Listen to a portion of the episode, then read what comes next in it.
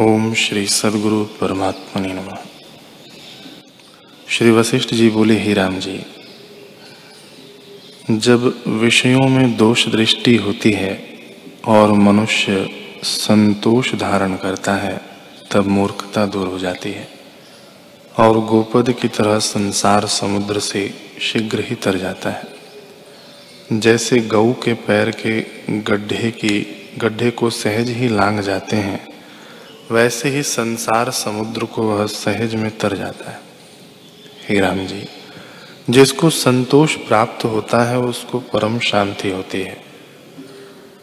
कभी वसंत ऋतु भी सुख का स्थान हो, नंदन वन भी सुख का स्थान हो, उर्वशी आदि अप्सराएँ पास हो, चंद्रमा निकला हो, कामधेनु विद्यमान हो, और इंद्रियों के सब सुख प्राप्त हो तो भी शांति न होगी।